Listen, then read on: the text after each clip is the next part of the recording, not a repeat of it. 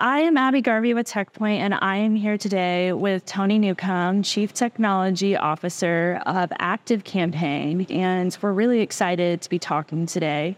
Um, for those of us not familiar with Active Campaign, give us a high level overview of your company, what your product does, and the customer you serve. Yeah, well, first off, thank you for having me here today. Very excited to have the opportunity to share a bit. So, at Active Campaign, we're in the business of helping every company grow.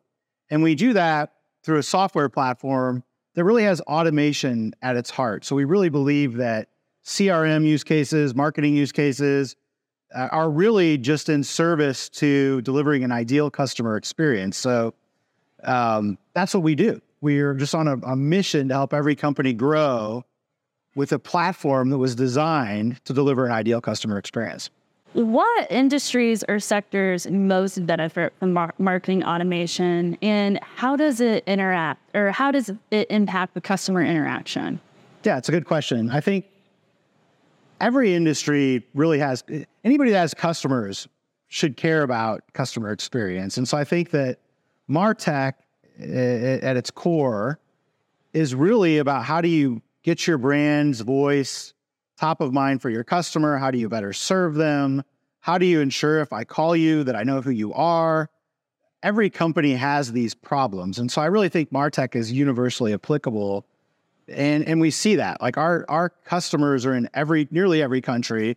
Uh, we're in more countries than McDonald's has uh, presence in countries, which is pretty amazing. And we're in nearly every industry from hair care uh, all the way to museums, to opera houses, to like telecom. So it's just a really amazing, I, I think, opportunity. Uh, and everyone's really just trying to solve how do I better understand my customer? And at the end of the day, how can I give them what they want faster? And how would you say that relates to loyalty with the customer with what you guys are doing? Yeah, I think, well, think about your, your personal lives. You know, the brands that know who you are, that uh, can can not pitch you things that you don't care about. Um, you know, I was talking recently with with a leader uh, of a company, and, and, the question really was, all I'm trying to understand is who buys you know products when they're on sale, who doesn't buy products when they're on sale, and so um, or or only buys when they're on sale, who who would buy whenever, and so there he was even wanting to go a, a, level deeper to say, well, which products? And so we, you know, they get the right product in front of people. So I think that the more you can target your message, the right message to the right person at the right time, uh, the better off your company is going to be, and, and you're going to be better because the customer is going to have a better experience. Two years ago, mm-hmm. Apple rocked the marketing world with their privacy updates. They did. Talk about email marketing's role in today's world and how it has evolved after iOS 15. Yeah, so they for those that don't know what we're talking about, they introduced some privacy features uh, to really, uh, what they'll do is that there's a tracking pixel that all the ESPs use, and now they just download all those images by default. So when you send to an Apple device, it just looks like everyone has opened the email. So um, those open metrics have become less reliable. They have some new updates coming uh, this fall as well, which is going to open, uh, I think, another set of challenges for the market uh, where they're really trying to scrub out click tracking and tracking across websites. So they're, uh, with intention, taking uh, parts of the parameters out of links, which I personally find a little bit fascinating that Apple, under the guise of privacy, is opening everyone's emails, scanning them, and changing the content thereof before you as a subscriber see that. I, I find that fascinating that that's somehow private because they're clearly scanning all of our content now, but uh, that's what they're doing. So that we're, we're going to have to react to that.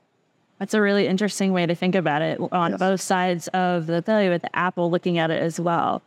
Uh, yes. As data privacy becomes more of a public concern, how do MarTech companies like Active Campaign thread the line between personalization while addressing the current concerns about access data I mean, I don't want to give up my data or privacy either, but I want a tailored experience when I'm on the web and using right. um, so that I'm actually getting served what I want to look at.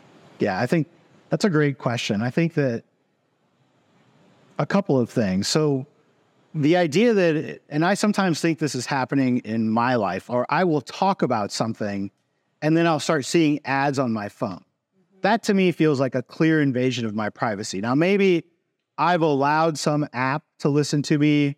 Uh, maybe I didn't realize that I, when I was asking, you know, Alexa or when I was asking some technology, that they were tracking that.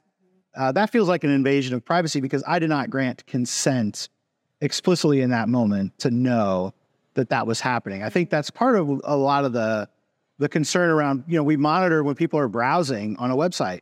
When you go to a store, there aren't people following you around browsing with you uh, to see what you're interested in. So there's been a, a fuzzy line of privacy for a long time in tech. I think the way that this should be done is through consent based marketing, permission based marketing. So you get what you're looking for uh, first party data that you've chosen to give to the co- company mm-hmm. with intention, I think that's all fair game for personalization. And because that that's me selling you. Yeah. Listen, I'm Tony Newcome. I'm CTO of Active Campaign. I'm interested in these things, right? And so when you have these things, you can make my life better as a brand by telling me about them, by keeping me informed. Like there's value there. If you're listening to me on my phone, if you're monitoring what the content of my email and uh, you know, if you're scrubbing uh, these things because you're a platform like Facebook or some of these big platforms that have all this interesting data about us, and you're somehow using that to target me, I find that I find that crossing a line. So I think there's um, there's a line there, but really it comes down to consent, permission, and respecting respecting what your customers want. Yeah, I couldn't agree more with that. When I am online, there are certain things I'd be happy to give my data for, and yeah. are things I don't. If I'm giving consent, I'm all for that. Support that idea completely. Since it's probably a topic you get asked a lot, but how do you foresee generative AI tools like ChatGPT, OpenAI disrupting email marketing and MarTech in general? Yeah, I think that's a great question. I do think about this a lot. I get asked about this a lot. Generative AI has really become commoditized in a lot of ways with OpenAI, ChatGPT, AI as an API. Now there's companies that are even helping you build custom models uh, and deploy them very easily with just some configuration. So uh, that AI is accessible now. I think just means the variety of use cases and where it will appear in our lives will will just continue to increase at a fairly rapid pace. I would expect.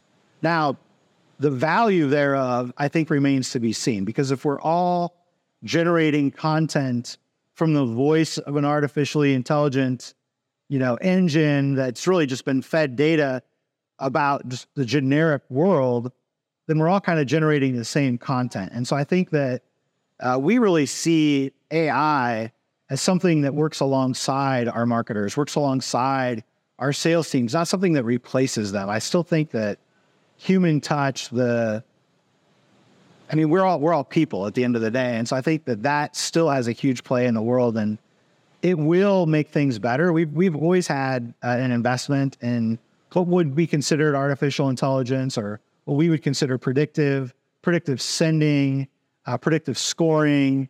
Um, you know, we've, we've had some of these technologies for quite a long time. Uh, and now we're seeing just a really rapid adoption as these things become just more accessible to the consumer. What role do you play in answering questions or dispelling misconceptions about AI as a tech leader, especially one in the MarTech space? And what are the ethical considerations and potential privacy concerns surrounding the use of AI in MarTech?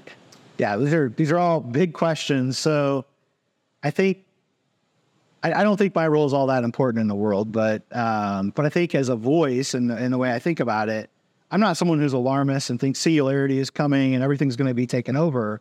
At the same time, I can understand the risk of us putting too much automation in systems, right? And and just allowing things to generate and kind of run out of hand. So I do think that AI as an assistant, AI as something that you have clear policy around as far as what is acceptable use.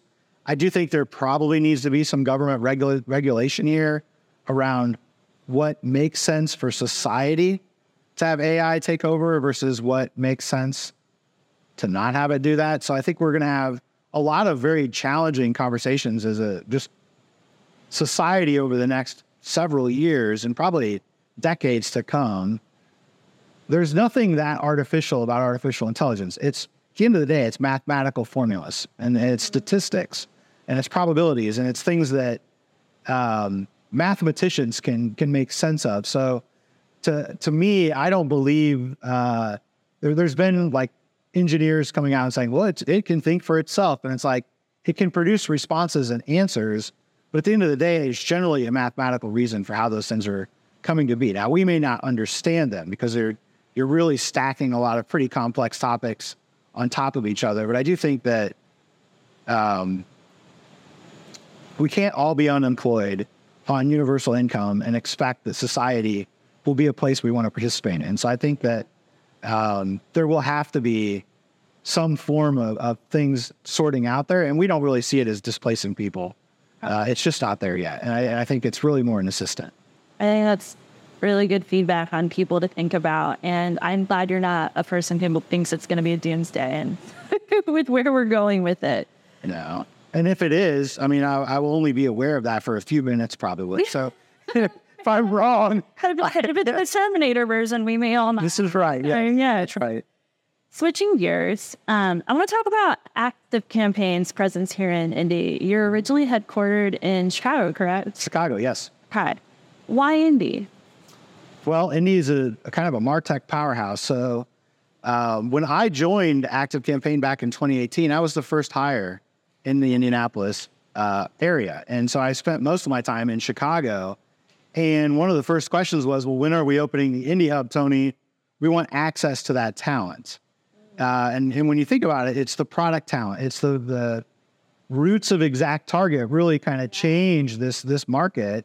Uh, Salesforce coming in and acquiring Exact Target brought even more opportunity, more talent, and even more domain opportunity to work against CRM, to work against, you know, Crux and some of the, the amazing technologies that Salesforce had that talent is all throughout Indianapolis now and all throughout companies. So I think that for us, it made a lot of sense being a, a Martech player that really has big aspirations. We are not here for, you know, for fun. Like we're really trying yeah. to do amazing things and really change the industry for the better uh, and, and democratize access to, to this technology. So I think that Indianapolis just made a lot of sense.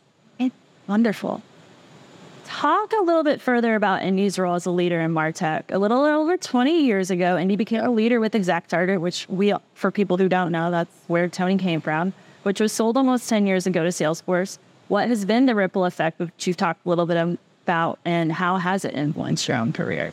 Yeah, I think that's a, a great question. So I, I was fortunate enough to spend like eight years working in consulting before I joined ExactTarget. And so those years, I, I, spent a lot of time just doing custom software development and that sort of thing. So when I joined Exact Target, uh, I didn't know what I was getting into. And it was the first experience as a SaaS platform where we had one software package that lots of people use, lots of brands use, uh, that we deployed to our own servers and didn't have to worry about distribution. So, pretty amazing disruption. To see that forming here at that time was incredible as a result of that, we and, and really the pioneering leaders, there's a lot of just like big names out there, like Scott Dorsey's and mm-hmm. McCorkle's and uh, Scott McCorkle and you know Doc Brown and just some amazing yeah. uh, companies that we we've had coming up. Bill Oesterle uh, more recently, and and um, really I was lucky to participate because they chose to be here. Mm-hmm. Um, when I graduated from Purdue, it was not clear that I would have a strong future in tech in Indianapolis because we were not really known as a powerhouse. I think that what Exact Target did is it put the world on notice that there's strong talent here in the kind of flyover states or Silicon Prairie, whatever whatever way you want to refer to us. I just refer to us as an amazing engineering and product hub, and so we see that with all sorts of cool brands that have been materializing. And I don't I don't think we're going to lose our leadership position uh, in the foreseeable future here as being known for that because we really have a lot of investment here. Uh, we've got companies like Active Campaign seeking to be here, and I think that's going to continue. Yeah, absolutely. Scott Dorsey, I mean, he's been a huge leader with High Alpha and everything he's doing. I'd love to see that these leaders in Indiana have invested and stayed here and keep trying to build the ecosystem yes. um, here in the Midwest and specifically, obviously, Indy. Um, tying it back to our conversation earlier about AI, Do you see uh, do you see with the adoption of large language models and generative AI that Indy can once again be the leader in the Martech space with this? Yeah, I mean, I think that I, I would assert we still have a pretty strong position in the Martech space. So I think um, with AI, with I don't think AI is strictly a Martech technology. I think it's really every industry. If you're out there in farming, you're probably looking at AI. I was just reading about these cool machines that can actually go over the fields, and instead of using chemicals, they shoot little lasers to kill the weeds as they're starting to pop up, and they can use artificial intelligence to identify uh, which which is invasive, which is fine, and, and it's amazing. So, um, you know, I think that's the kind of in, in innovation that we really should be seeing kind of across all technology uh, here in Indianapolis, so specifically with Martech. I think Active Campaign, we're certainly a, a category leader in, in, customer experience automation. I think that uh, Salesforce continues to have a presence here. I'm looking at the Salesforce Tower now, so uh, you know they're they're investing in that area. I know a lot of startups around here are pushing into the same way. So I think that um, as long as companies aren't ignoring the potential disruption that AI brings to them, and I don't think generative content is necessarily going to produce tremendous disruptive um, change because it's become a commodity. Anyone can integrate uh, content generation into their tools pretty quickly. Uh, but it's, I think, the next level of applied data science on top of your platform that really can create competitive edge, competitive advantage, and really keep Indianapolis and, and all the all the companies here relevant. Well, those are all the questions I have today, Tony. But we're sitting here in the active campaign office off right. Mass Ave. We're so grateful that you have chosen Indy as one of your locations. Is there anything you want to leave us with today? Yeah, you know, well, first again, thank you for having me on. I think that for those online, hello. You know, thank you for for watching. Um, Indianapolis, our the, our best days are yet to come. You know, we our, our industry, I think, in many ways, is still in its infancy. Especially as you see things like what we're now seeing in kind of the hype stage of AI. Everybody's talking about artificial intelligence. Uh, we're we're under regulated right now in some ways. I think we we see companies trying to push into privacy for that very reason. Like I think part of that is like data it's our data. It's my data. It's your data. You know, it's online. It's your data. This is not the company's data. And so I think that we're, as a society, trying to sort through these really big things. But I couldn't be more excited to be here on Mass Ave. More excited to be in Indianapolis. I'm a long, you know, lifetime Indiana resident, and uh, you know, I think our, our future is incredibly bright, and I'm, I'm just excited to be here. Excellent. Well, we're glad that you chose Indiana and that you're still in here, Tony. And thanks so much for your time today. Yeah, thank you.